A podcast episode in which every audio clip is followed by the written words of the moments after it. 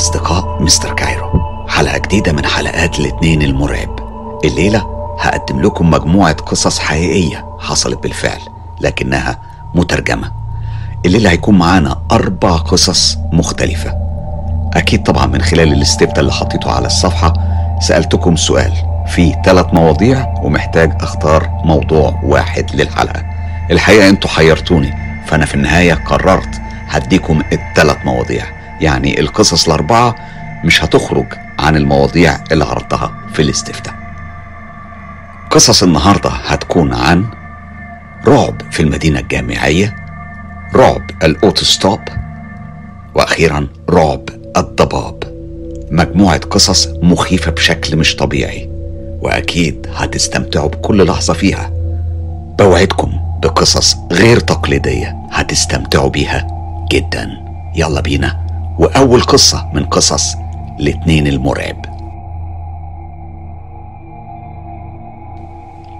الحياة الجامعية هي مرحلة مش ممكن تنساها بسهولة. أربع سنين من عمرك بتعيشها مع ناس جديدة. بتصنع صداقات وبتسافر وبتروح وبتيجي. ولو كان من حظك إنك تروح جامعة بعيدة وتسكن في مدينة جامعية فأكيد كمان هتستقل بحياتك تماما وهتصنع ذكريات تعيش عمرك كله فاكرها. وده اللي حصل معايا بالظبط. لكن ذكرياتي عن أول أيام دخول الجامعة والإقامة في مدينة جامعية للأسف هي ذكريات مرعبة ومخيفة مش بنساها أبدا. أنا لما وصلت المكان إقامتي في المدينة الجامعية وودعت أهلي اللي كانوا جم يوصلوني ودخلت أوضتي وبدأت أفضي شنطتي وحاجتي في دولابي اللي في الأوضة. كانت أول مرة بقابل فيها شريكي في السكن من الطلبة اللي أنا معرفهوش من قبل كده ولا عمري قابلته.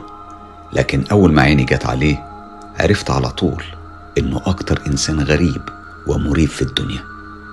كائن مش اجتماعي بالمرة وده طبعا استنتجته لما مديت إيدي علشان أسلم عليه. لقيته تنح شوية وهو بيبص على إيدي الممدودة وكأنه مش فاهم. وبعدها ضحك وقال صحيح. وسلم عليا بمنتهى البرود اللي في الدنيا. ده أنا حتى اضطريت أسأله على اسمه لأنه ما فكرش يعرفني بنفسه. المهم كان اسمه سامر. حاولت أبدأ معاه أي حوار ولو بمواضيع عامة زي يومك أخباره إيه؟ المكان هنا لطيف قوي. أنت هتدرس إيه في الجامعة؟ لكن إجاباته كلها كانت مقتضبة ومختصرة وأغلبها أيوة ولأ.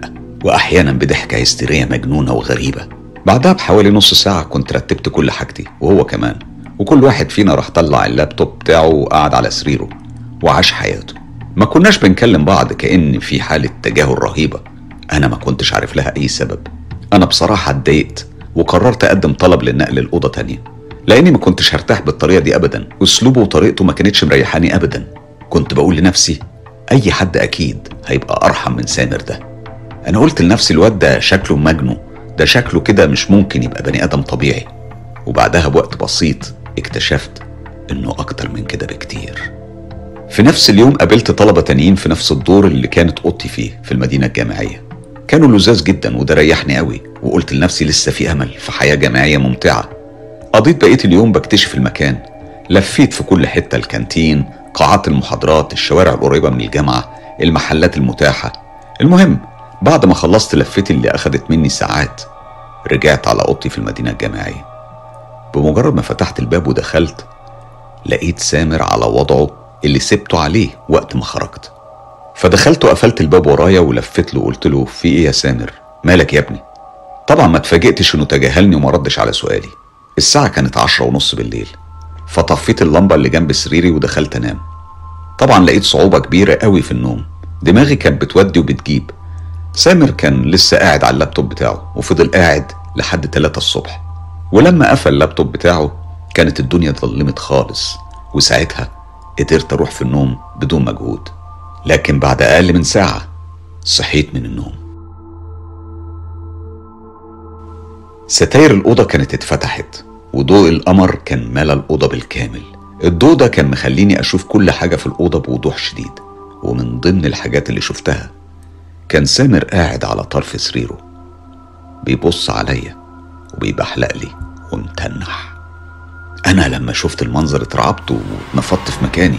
وقلت له بصوت مخضوض سامر في حاجة ولا إيه؟ أنت بتبص عليا كده ليه؟ لقيته بيهمس بصوت فيه حشرجة غريبة وبيقول معلش. ولف ودخل تحت الحافو ونام.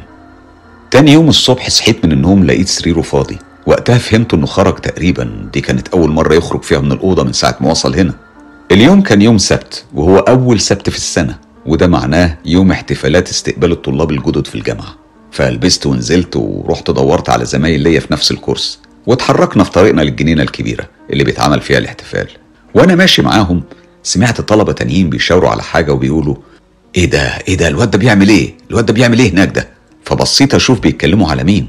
لقيته سامر قاعد على شجيرات كده في وسط الجنينة قدام شجرة وعمال يقطع في اللحاق بتاع الشجرة وبيدعكه في إيده. بشكل غريب ومش مفهوم. أنا طبعا عديت من جنبه وما قلتش أي حاجة خالص. أنا كنت متأكد إن لو حد من بتوع الأمن شافه كانوا شدوه على اللي بيعمله ده. بس السؤال اللي ما كنتش لاقي له إجابة هو بيعمل إيه أصلا؟ قلت لنفسي لما أقول لزمايلي إن ده شريكي في الأوضة ممكن دي تكون طريقة أفتح بيها حوار معاهم ونبدأ نحكي ونتكلم في تفاصيل وأكيد التفاصيل هتدخلنا في مواضيع جديدة. وهي فرصة أكون صداقات جديدة بعيدة عن ابن المجنونة ده. وبالفعل حكيت لهم. وقعدنا نضحك ونتريق عليه وعلى تصرفاته الشاذة اللي مش طبيعية لطالب جامعة وغرض يتحقق. وكونت صداقات مع اتنين من المجموعة واتفقنا إن إحنا نتقابل الليلة. الخبر الأجمل بالنسبة لي كان موصلني إشعار إن الجامعة اتصرفوا لي في أوضة تانية وشريك سكن جديد بدل سامر. الأمور فيما يبدو كانت بدأت تتحرك بشكل كويس في اتجاه تحسن الأوضاع. نفسيتي بدأت ترتاح ونسبة التفاؤل جوايا ارتفعت جدا. الليلة دي أنا سبت الأوضة ورحت أقابل زمايلي اللي كنت قابلتهم الصبح في الجنينة. ولما رجعت فتحت باب الأوضة بشويش. كنت متخيل إن سامر ممكن يكون نايم وما حبيتش أزعجه. وبمجرد ما دخلت وقفلت الباب بالراحة ولفيت علشان أروح على سريري لقيت سامر قاعد على كرسي المكتب. بس كان لفه وحطه قدام باب الأوضة بحيث يكون في وشي أول ما أدخل الأوضة مباشرة. أنا اتخضيت جدا. فبسرعة قلت له إيه ده أنت لسه صاحي؟ أخبارك إيه؟ في حاجة ولا إيه؟ رد عليا مفيش. فاتحركت ورحت قعدت على سريري وسحبت اللابتوب بتاعي من على المكتب وفتحته. وهنا اكتشفت اني نسيت أقفل اللابتوب وأنا خارج. كمان اكتشفت إن كل إيميلاتي كانت مفتوحة. إيميلات أنا كنت متأكد إني لسه ما قريتهاش وكمان مجموعة من فولدراتي الخاصة كانت مفتوحة.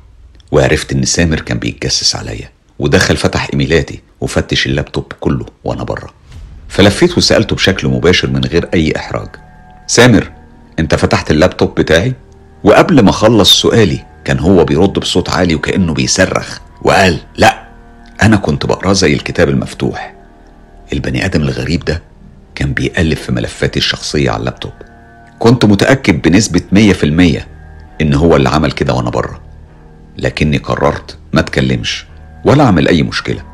وقلت لنفسي خلي الليلة دي تعدي. قفلت اللابتوب ودخلت السرير. وهنا افتكرت إني ملبستش البيجامة. فقمت أجيبها. بصيت لقيت لبسي كله متحرك من مكانه. زي ما يكون في حد كان بيقلب في لبسي وبيفتش فيه هو كمان. طبعا كنت برضه متأكد إن سامر اللي عمل كده. ومرة تانية قلت هي كلها ليلة وهخلص من الكائن ده للأبد. فقررت أسكت وما أتكلمش ودخلت أنام. صحيت في نص الليل على صوت سوستة بتتشد بس صوتها كان عالي شق سكون الليل وصحاني من النوم. فقمت ببص فيه إيه وفي ضوء القمر لقيت سامر قاعد في نص الأوضة وفاتح شنطة السفر بتاعتي وعمال يقلب فيها. قمت بسرعة منور الأباجورة بتاعتي وقلت لا بقى ده كده فضوى عدى. كل الحدود كده عداها ولازم أواجهه. لما قلت له أنت بتعمل إيه عندك؟ لقيته بيلف وبيبص لي وبيقول لي بيتهيألي إنك خدت فرشة السناني بالغلط. كنت عارف إنه بيكذب لكن في نفس الوقت ما كنتش هقدر أخد منه ولا حق ولا باطل. وكمان مش معقول هقوم اضربه لأن كان واضح إن في حاجة مش مظبوطة في عقله. تاني يوم قابلت شريك الجديد في السكن اللي هياخد مكان سامر. وكل حاجة كانت تمام مفيش أي مشاكل خالص. كمان يوم بعدها قعدنا نتكلم أنا والشريك الجديد في السكن كان اجتماعي ولبق. بصراحة أفضل من سامر ألف مرة. وبالليل وبعد نقاش طويل مع بعض عن اللي حصل في يومنا من أحداث وخططنا للفترة اللي جاية. إحنا الاتنين دخلنا سرايرنا وطفينا الأنوار ونمنا. وللمرة التالتة على التوالي أصحى من النوم بالليل قوي على صوت غريب بيحصل في الأوضة. كان زي صوت حاجة بتقفل وتفتح. صوت تكتكة غريب. ما كانش مستمر لكن بيحصل على فترات متقطعة. تقريبا مرتين كل 30 ثانية. أنا صحيت من النوم وأنا بفكر إيه الصوت ده. كنت بقول لنفسي يمكن شنطة محملة على الأرضية الخشب بتاع الأوضة ولأن الأرضية قديمة فأكيد مش مستحملة الحمل ولا يمكن لبس مش متعلق مظبوط في الدولاب فبيقع بالتدريج ولا يمكن فار. لكن لما بدأت أركز اكتشفت إن الصوت جاي من الجنب التاني للأوضة وبالتحديد المكان اللي فيه باب الأوضة. فقمت من السرير وأنا بتسحب ورحت بصيت من العين السحرية بتاع الباب الإضاءة في الممر اللي بين الأوض كانت شغالة فقدرت أشوف فروة راس حد واقف على باب أوضتي من بره والشخص ده كان باصص لتحت فما كنتش عارف أشوف وشه لكن دلوقتي وأنا مركز قوي معاه فهمت اللي بيحصل. الصوت اللي كنت سامعه ده ما كانش خبط على الباب لا ده كان صوت محاولاته فتح الباب بآلة حادة كانت معاه. في لحظة كنت جريت جبت الموبايل وكلمت أمن المدينة الجامعية اللي في دقايق كنت سامعهم في مدخل المنطقة اللي أنا فيها. ووقتها بس حسيت بالأمان وإني أقدر أفتح الباب وأواجه الشخص اللي بيحاول يفتح باب الأوضة. لما فتحت لقيتهم ماسكين سامر وبيسحبوه بعيد. وجه واحد من موظفي الأمن يتكلم معايا. فحكيت له على كل اللي كان بيعمله معايا لما كنا في أوضة واحدة. وإني طلبت أنقل لأوضة تانية بسبب كده. ولما نقلت لقيته برضه جاي بيحاول يدخل الأوضة اللي أنا نقلت فيها. موظف الأمن قال لي اطمن خالص. وارجع أوضتك. وكنت سامع سامر بيطلع أصوات غريبة وهم ساحبينه ونازلين بيه السلالم. أنا معرفش إيه اللي حصل له بعد كده لأني ما شفتهوش تاني من وقتها خالص. واضح إنه اتوقف الترم ده أو يمكن اترفد أو حتى حطوه في مصحة نفسية. أما أنا فقضيت باقي السنة الدراسية على خير ومن غير أي مشاكل. حاجة واحدة بس كانت بتتعبني من وقت للتاني. هي كوابيس كنت بحلم فيها بسامر. وإيه اللي كان بيخطط له لو كان قدر يدخل الأوضة؟ ما كنتش قادر أنسى منظره وهو قاعد قدام الشجرة بيقشر فيها وبيدعك إيديه بالسائل اللزج اللي كان بيطلع له من لحاء الشجرة وبيدهنه على وشه.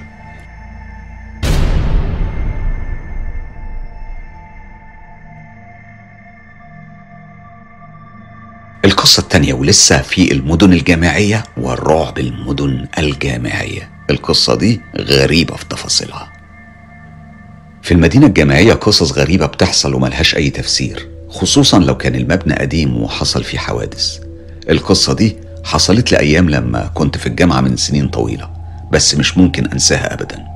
لما رحت قسم الإسكان في المدينة الجامعية علشان أعرف مكان أوضتي في المدينة لقيتهم بيدوني مفتاح أوضة رقم 317 لما وصلت للأوضة كانت في الدور الأخير للمبنى وبالتحديد في آخر ممر طويل. معظم الأوض اللي كانت في نفس الدور كانت مقفولة وما فيهاش حد ساكن. تقريبا من السبع أوض كانت أوضتي أنا واتنين كمان هما بس اللي ساكنين. الباقي كان مهجور لكن أوضتي أنا كانت آخر أوضة في الطرقة. لما دخلت الأوضة شميت ريحة غريبة. ما كنتش فاهم ريحة إيه بس قلت لنفسي غالبا الدهان قديم. لاحظت إن هو دهان زيت فممكن مع الوقت يكون كون ريحة. الشباك في الأوضة كان مقفول بشكل غريب بمسامير كبيرة كأن حد كان قاصد يقفله بالشكل ده لسبب مش مفهوم. أما التهوية كانت من خلال فتحة صغيرة فوق المكان اللي فيه السرير بتاعي. غير كده الأساس اللي في الأوضة كان غريب مش متناسب مع أساس طالب جامعي أو سكن جامعي. أنا بصراحة ما اهتمتش قوي وفي اليوم الأول نزلت اشتريت كل اللوازم اللي أنا محتاجها وأنا راجع وقفت دردشت مع حارس الأمن. ولما عرف إني في أوضة 317 لقيته بيقول لي لو احتجت حاجة ابقى اتصل بيا. واداني رقم تليفونه. أنا استغربت قوي وحاولت أفهم منه ليه لكنه أكد لي إن مفيش حاجة تقلق وإنه اداني الرقم بشكل عادي وإنه ما يقصدش حاجة. لما اتكلمت مع زمايلي قالوا لي إن الطلبة اللي سابقنا بسنة أو باتنين بيقولوا إن الأوضة 317 كان بيسكن فيها أمين المكتبة لفترة طويلة. كان راجل غريب الأطوار وتقريبا اسمه كان ساري قديم قلت لهم إيه الاسم العجيب ده؟ قالوا لي حسب الكلام اللي كان بيتحكى عنه كان شخصية غريبة ومش مفهومة. والأغرب إنه في يوم من الأيام اختفى بشكل مريب بعد حادثة انتحار طالبة بيقولوا إنها نطت من شباك أوضته لكنه ما ظهرلوش أي أثر من سنين. أنا قلت لنفسي وهم يعني حبكت يدوني أوضة البني آدم اللاسع ده أيام عدت عليا في الأوضة من غير أي مشاكل. حياتي الجامعية كانت منتظمة والأمور كانت لطيفة. وبالفعل عدت معظم شهور السنة الدراسية بسرعة. وكنا قربنا على فترة الامتحانات فكنت بضطر أسهر كتير في الفترة دي. وفي ليلة من الليالي وأنا سهران. بس الأول علشان تتصوروا مكان الأوضة والأحداث اللي حصلت. حصلت إزاي؟ ركزوا مع الوصف اللي هوصفه لكم ده. الأوضة في آخر الممر بس داخلة لجوه شوية. يعني لازم تلف في آخر الممر علشان توصل أوضتي. يعني تقريبا منعزلة عن باقي الأوض اللي في الطرقة أو الممر. أنا كنت مندمج في المذاكرة بالليل وكنت يعني في الوقت ده ببقى منفصل عن العالم كله. كانت الأوضة لطيفة لأنها كانت أكبر من باقي الأوض اللي دخلتها عند زمايلي في المبنى وكان عندي مكتب كبير ده بخلاف كنبة في ركن الأوضة وكرسي وترابيزة زي ما تكون ركنة ليفينج فكانت مناسبة علشان لو زمايلي حبوا يجوا يذاكروا عندي أو حتى ياكلوا معايا. نرجع لليلة اللي حصلت فيها الواقعة. في الليلة دي كنت سهران بذاكر لأن كان عندي امتحان تاني يوم. وفي عز الليل والصمت القاتل مالي المكان. سمعت صوت. الحقيقة أنا خدت وقتي على ما انتبهت إن صوت خبط خفيف على باب الأوضة. كان خفيف لدرجة إني تقريبا ما سمعتوش إلا لما اتكرر كتير. وأنا في مكاني. ناديت. ادخل. لكن الباب ما اتفتحش ومحدش دخل. فقمت من مكاني ورحت فتحت وبصيت. لكن ما كانش في حد هناك. بصراحة ما كانش في صريخ ابن يومين بره. الطرقة كانت فاضية. مفيش حد خالص. قلت لنفسي أكيد كنت بتخيل. فطلعت خطوتين في الممر وبصيت من بعد اللفة اللي لازم تلفها علشان تدخل الأوضة عندي. بس برضه ما كانش في أي حد. قلت لنفسي يمكن حد بيهرج معايا. رجعت لمكتبي علشان أكمل مذاكرة. بس المرة دي أنا سبت باب الأوضة مفتوح. بس محدش رجع وعدت الليلة. الليلة اللي بعدها وبعد ما دخلت سريري وطفيت النور بدقايق بسيطة الخبط على الباب اتكرر تاني. بس المرة دي كان أعلى من المرة اللي فاتت. من مكاني أنا ناديت وقلت مين؟ مين؟ كل اللي حصل إن الخبط على الباب وقف ومحدش فتح الباب. قمت ناطط من على السرير وجريت على الباب علشان أشوف مين اللي بيخبط. وتاني طلعت وأنا حافي بره في الطرقة. بس المرة دي وصلت لآخر الممر وبصيت. ما كانش فيه أي أثر لأي مخلوق. أنا حتى بصيت على السلالم. بس برضه مفيش حد خالص. تاني يوم رحت لفيت على زمايلي اللي في نفس الدور وسألتهم لو حد خبط عليهم أو حد منهم خبط عليا. الإجابة على السؤالين كانت بالنفي التام وكان واضح عليهم إنهم بيتكلموا جد. ما كانوش من النوع اللي ممكن يلعب ألعاب سخيفة من النوع ده. الليلة اللي بعدها كنت في عز النوم مستغرق تماما. كان بقالي ثلاث ساعات نايم لما صحيت على صوت خبط على الباب بس المرة دي كان عالي جدا أكتر من أي مرة فاتت. كنت محتار أقوم أرد ولا لأ المرة دي. أصل الموضوع كده بوخ قوي وبقى مش مريح. استجمعت كل شجاعتي ونطيت من على السرير وجريت على الباب وفتحته. وزي ما توقعت ما كانش في حد على الباب. لكن أنا ما ضيعتش وقت. طلعت اجري في الممر لحد آخره. لما وصلت هناك اتخيلت بظهر حد بيختفي في آخر الممر. اللي واصل بالممر بتاعنا. وهنا قمت طلعت أجري وراه ودخلت الممر التاني. بس ما لقيتش حد. بس خدت بالي إن الأوضة اللي في آخر الممر بابها كان بيتقفل. جريت عليها لقيت إنها مش أوضة. دي كانت حمام خاص بسكان الأوض اللي في الممر ده. قلت لنفسي أخيرا وقعت يا حلو هجيبك من قفاك دلوقتي. ففتحت الباب ودخلت الحمام. النور كان مطفي والدنيا كانت كحل. أنا نورت النور وأنا متوقع إني هواجه الشخص ده دلوقتي حالا. لكن المفاجأة الحمام كان فاضي خالص ومفهوش حد. الحمام كان فيه أوضتين فيهم قعدات تواليت بابهم كان مقفول. فأنا وطيت على إيدي وركبي وبصيت من الفتحة اللي بين الباب والأرض لأوضة منهم. وهنا لقيت جزمة بوت رجالي سودة من النوع الضخم زي اللي بيلبسوها في الجيش. أنا زقيت الباب بشويش وفتحته ودخلت. لقيت الجزمة قدام قعدة التواليت بس مفيش حد موجود جوه. مخي كان بيحاول يستوعب اللي بيحصل وبيربط الأحداث ببعضها. كان شيء مش مفهوم وهنا سمعت صوت ضحكة مزعجة ومخيفة. ما كانتش ضحكة حريمي أو ضحكة طفل لا دي كانت صوت ضحكة مش ممكن أتخيلها طالعة من حد. غير من راجل عجوز مجنون.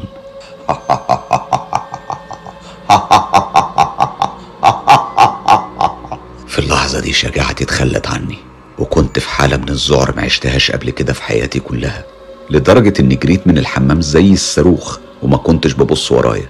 كانت ضربات قلبي بتسابقني. كل غرضي أوصل أوضتي وأقفل بابي عليا وده بالفعل اللي حصل. في دقيقة كنت في أوضتي وحطيت كرسي على أكرة الباب من جوه. بعدها نطيت في سريري وبدأت أبعت لكل زمايلي اللي في المبنى لكن طبعا كلهم كانوا نايمين ومحدش رد عليا. الليلة دي الخبط على الباب اتكرر مرة كمان بس أنا تجاهلته تماما. استمر يخبط حوالي نص دقيقة. وبعدها سكت. واضح إن اللي كان بيخبط يأس وقرر يمشي. تاني يوم أنا كلمت كل اللي في الدور وفي الأدوار التانية. وكلهم أجمعوا إنهم ما سمعوش حاجة وإن محدش فيهم كان بيعمل فيا مقلب اطلاقا. نبرة الصدق كانت واضحة في كلامهم.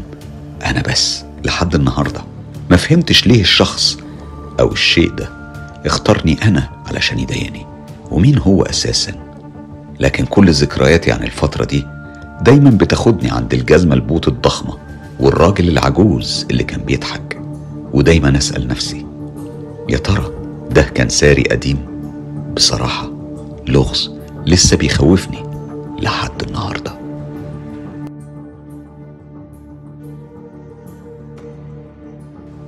القصة الثالثة من قصص ال auto-stop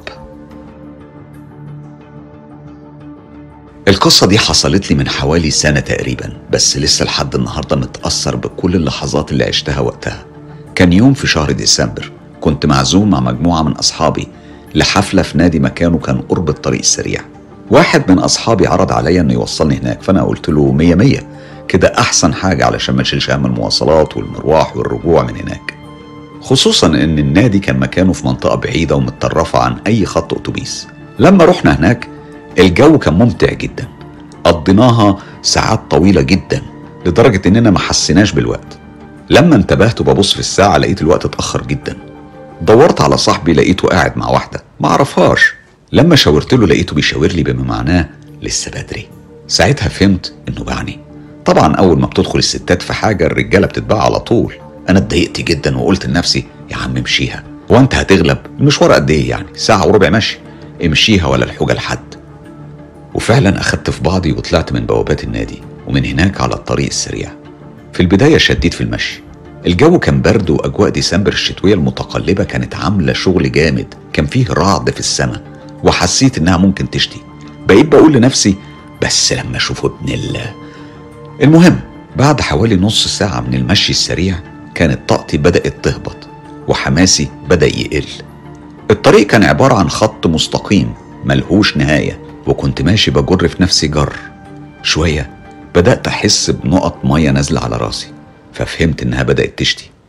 رجعت أحاول أسرع من خطوتي تاني بس كنت مرهق والطريق كان فاضي نادرا لما عربية بتعدي جنبي. وهنا الشتاء كان بدأ يزيد وبقى سخيف. ما كانش فيه محطة أتوبيس أتدارى فيها أو حتى شجرة أستخبى تحتها. قلت لنفسي ما بديهاش. أحاول أوقف أي حد معدي بإشارة ال auto-stop لعل وعسى. لكن طبعي الموسوس خلاني أتردد كتير مجرد ما فكرت في فكرة ال auto-stop. كان خيالي بدأ يشتغل ومخي أصبح عبارة عن شاشة عرض. شفت فيها لقطات سريعة من كل الحوادث اللي سمعت عنها في حياتي عن حوادث ال auto-stop البنت اللي خطفوها واغتصبوها من سنتين على طريق ساحلي لما عربيتها عطلت وهي راجعة من المصيف والشاب اللي اختفى وهو سايق العجلة بتاعته وهو في طريقه للعاصمة. وقتها لقوا العجلة بتاعته كان الجنزير واقع وواضح إنه استنجد بحد والحد ده خطفه. وباع أعضائه لشبكة تجارة بالأعضاء وبعدها اتخلصوا من باقي جثته في الصحراء. الصحافة أيامها عرضت صور راسه وعينيه مش موجودة في مكانها وبطنه كانت مشقوقة والكليتين اختفوا ومعاهم الكبد والقلب. كل المناظر دي كانت زي شريط السينما عمالة تمر قدام عيني وده ما ساعدنيش ابدا في الوضع اللي كنت فيه. بل إنه زود من خوفي وضيقي جدا. كنت عارف إني ممكن أكون ببالغ وإن دي حالات فردية بتحصل في كل حتة في العالم مش بس هنا. وبتكون حالات نادرة قوي. بس لقيتني بقول لنفسي طبعا أنا عارف حظي أكيد هشرف في حاجة كده. لو جربت ما أنا أصلا عارف نفسي. دايما المشاكل والمصايب بتدور عليا وبتلاقيني لوحدها من غير أي مساعدة. قررت أصرف نظر عن الفكرة وكمان أحاول أشغل نفسي بعد اليفط اللي بتقابلني على الطريق. وبعدين بدأت ألعب لعبة كان والدي علمها لي وأنا صغير لما كنا دايما بنسافر سفريات طويلة وهي لعبة أرقام العربيات. فبقيت ماشي بخمن العربية اللي هتعدي دلوقتي أرقامها زوجية ولا فردية. كان كل غرضي أفصل دماغي عن التفكير في أي أفكار سوداوية لأني عارف إن الوسواس لو اتملك مني مش هخلص ابدا. وبالفعل دماغي كانت راحت في أماكن تانية بعيدة جدا. وبدأت أفكر وأرتب يومي بكرة هيمشي إزاي. عدد قليل من العربيات مر جنب مني. كنت عمال أبص على أرقامهم وألعب لعبة زوجي وفردي. لما الشتاء زاد قوي وخلاص بقى مفيش مجال للعد كنت لازم أركز في الطريق. وهنا سمعت صوت عربية بتهدي جنب مني وبتعديني وبعدين بتقف. كنت شايف نور الفرامل الأحمر وسط المطر منور. قلت لنفسي ده ماله ده؟ لكن فضلت ماشي. لما جيت جنب العربية لقيت الشباك بيتفتح والراجل اللي كان سايق العربية بيناديني وبيقول لي إيه رايح فين؟ تعال هوصلك أنا وقفت وبصيت له وتنحت. بصراحة ما كنتش عارف آخد قرار. كنت خايف وبردان وعارف إن المشوار لسه طويل. كانت زي نوع من القمار. وأنا مندمج في التفكير والحسابات سمعته بيقول يا ابني اركب ده أنت هتغرق قبل ما توصل أي حتة. تعال تعال. ولقيته بيفتح باب العربية وهو بيقول ما تقلقش الدنيا لسه بخير. أنا بصراحة كنت عامل زي الإنسان الآلي وأنا رايح أركب. مش عارف إيه اللي خلاني أروح وأبطل تفكير. أعتقد ممكن الهواء الدافي الجميل. اللي كان جوه العربية لأنه كان مشغل التكييف السخن. وأنا كنت مرهق قوي وبردان وعايز أخلص. وبالرغم من كل السيناريوهات الرهيبة اللي كنت بفكر فيها من دقايق إلا إني بعد ما سمعت صوت الرعد بيدوي في السماء على طول ركبت وشديت الحزام وهو اتحرك بالعربية. العربية كانت دافية وممتعة وكمان كانت موديل حديث بعد ما كنت خلاص استقريت جنب منه والعربية بتتحرك الكابينة كانت ضلمة. فما كنتش عارف أتبين ملامح وشه لكن عربية جاية في المقابل كشافاتها ضربت علينا فخلت الكابينة نهار وهنا شفت وشه ووقتها ندمت أشد الندم إني ركبت معاه. وشه كان مش مريح ابدا وتقاطيعه فيها شيء يخوف. في الأول قلت لنفسي إني مزودها وإن ما ينفعش أخلي الوساوس تسيطر على حياتي وإنه مش معنى إن ملامحه حادة إنه يكون حد مش كويس. لكن وإحنا على الطريق بدأت ألاحظ إنه كل شوية بيبص لي بجنب عينيه بشكل مقلق. وما كانش بيتكلم كتير. يا دوب جملة كل فين وفين. قلت خلاص أتكلم أنا. فبدأت أفتح كلام وشكرته على التوصيلة. لكنه تجاهل كلامي كأني مش موجود. كان عامل زي ما يكون مش مرتاح لوجودي معاه في العربية. لكن ده خلاني أسأل نفسي لما هو كده أمال ليه ركبني في الأول من الأساس؟ ووقف لي ليه؟ أنا حتى ما طلبتش. لما بدأنا نقرب من المكان اللي كنت قلت له إن أنا هنزل فيه لقيته بيقول لي ممكن تناولني حاجة من الدرج اللي قدامك ده؟ قلت له بحماس طبعا طبعا وطبعا كنت حابب إن أنا أساعد. وبسرعة مديت إيدي وفتحت الدرج اللي كان قدامي وهنا اتجمدت في مكاني لأني لقيت سكينة كبيرة قوي محطوطة في الدرج. فبصيت له وقلت له هو أنت عايز إيه من الدرج بالظبط؟ لقيته بيلف لي وشه بنبرة كلها هدوء قاتل. قال لي ممكن تناولني السكينة؟ ما كنتش عارف أفكر في أي سبب منطقي أو حتى أي سبب مش مخيف اللي يخليه يطلب مني أناوله السكينة في التوقيت ده وهو سايق عربيته. فبصيت له وعيني كانت وسعت جدا من الخوف والأدرينالين كان شلالات جوه عروقي وقلت له بصوت شبه بيرتعش هو, أنت محتاجها ليه؟ في اللحظة دي لقيت علامات الغضب الرهيب ملت وشه. عينيه كانت جحظة وهتخرج من مكانها. كان بيزعق وبيقول اخلص واديني الزفتة السكينة. لما اترددت بدأ هو يميل بنفسه في اتجاهي بيحاول يجيبها بنفسه. لكن أنا كنت أقرب للسكينة. ومن كتر خوفي وفزعي مديت إيدي بسرعة وسحبت السكينة بإيدي وخليتها معايا. وبعدين بدأت أهوشه بيها. قام رجع مكانه وبدأ يركز على الطريق.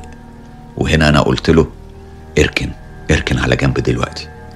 حالا كان شكله في قمة الغضب وعلى آخره لكنه نفذ طلبي وركن على جنب الطريق. فتحت باب العربية ونزلت. لقيته بيصرخ في وشي وبيطلب مني إن أنا أرجع له سكينته. أنا رديت عليه وقلت له أديها لك بس اتكل على الله وأنا هبقى أسيبها لك هنا على جنب الطريق وابقى ارجع خدها بعد ما أمشي. هو اتحرك بالعربية وهو بيسب وبيلعن.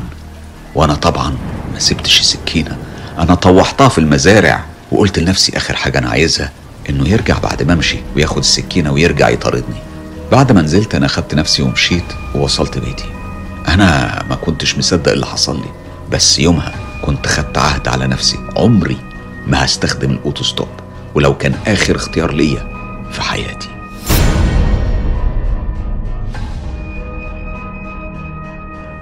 في الاستفتاء اللي حطيته على الصفحة كنت وعدتكم بمفاجأة. وحقيقة نتيجة الاستفتاء إن كلكم كنتوا حابين مفاجأة مستر كايرو.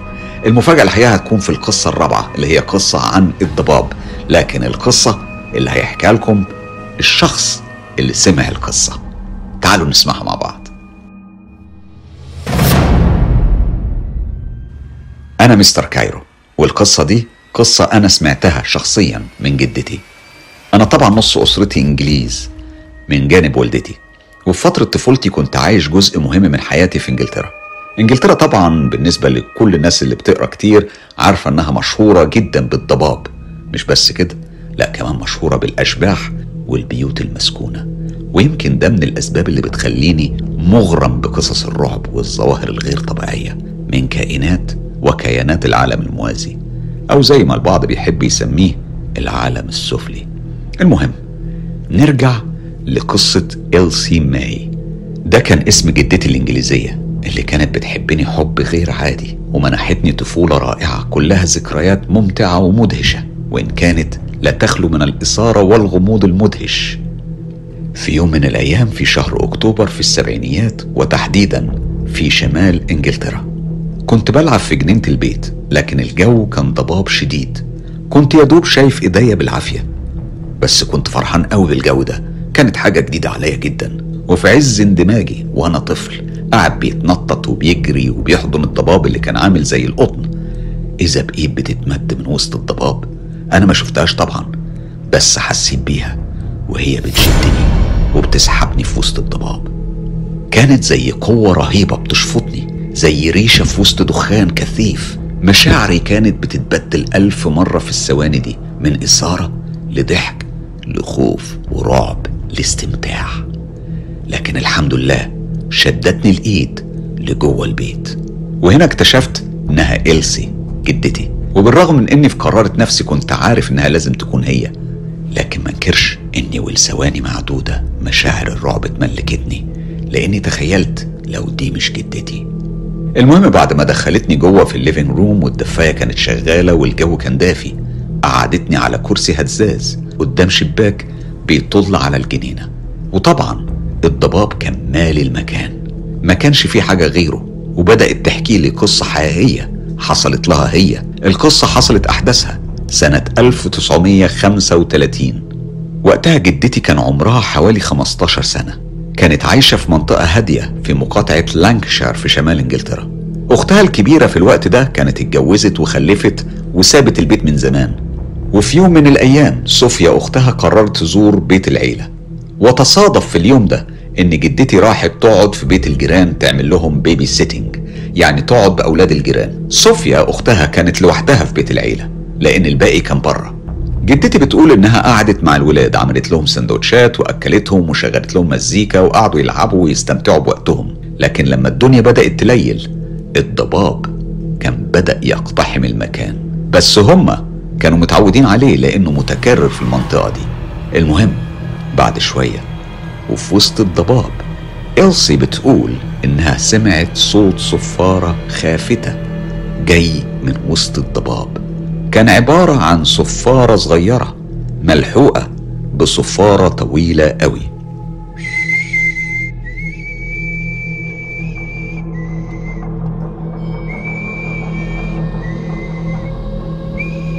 فراحت وطت المزيكا على الآخر وهنا سمعت الصفارة مرة تانية. هي اتجمدت في مكانها ما كانتش عارفة تعمل إيه.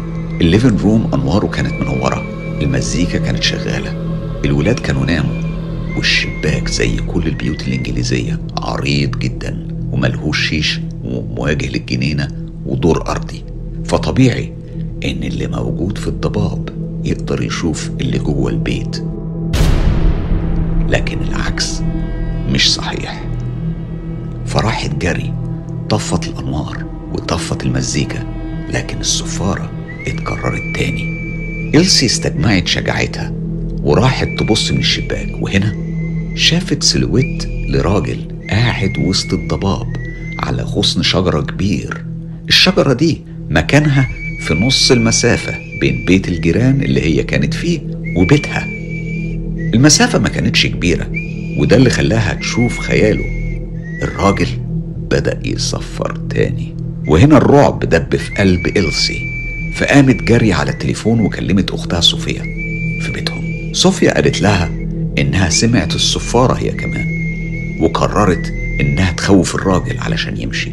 فقالت لإلسي اطلعي من عندك وقابليني في الطرقة المشتركة بين البيتين لأن الراجل اللي بيصفر موجود في النص مباشرة وبالفعل طلعوا كل واحدة منهم من جنب البيت اللي هي فيه. وبعدين صوفيا قعدت تكلم إلسي وتقول لها إن جوزها اللي نايم فوق هيصحى دلوقتي ونازل علشان يشوف مين اللي في الجنينة. لكن الراجل ما اتحركش.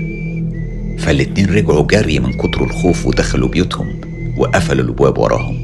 وهنا إلسي سمعت الصفارة مرة تانية. لكن هما الاتنين ما كانش عندهم الجراءة يفتحوا يشوفوا مين ده أو يطلعوا يكلموه ويشوفوا عايز إيه. وفضلوا على الحال ده ساعات طويلة. في النهاية كان صوت الصفارة اختفى. لما رجعوا باقي الأسرة وعرفوا اللي حصل طلعوا يدوروا في كل حتة على الراجل اللي بيصفر لكن ما كانش له أي أثر. المفاجأة كانت تاني يوم لما اكتشفوا إن بنت الجيران كانت بتلعب في الضباب واختفت. وآخر حاجة فاكرينها أهلها إنها كانت بتقول لهم في صفارة حلوة بتشدها لوسط الضباب. لما بتروح هناك كانت بترجع ببونبوني والبان.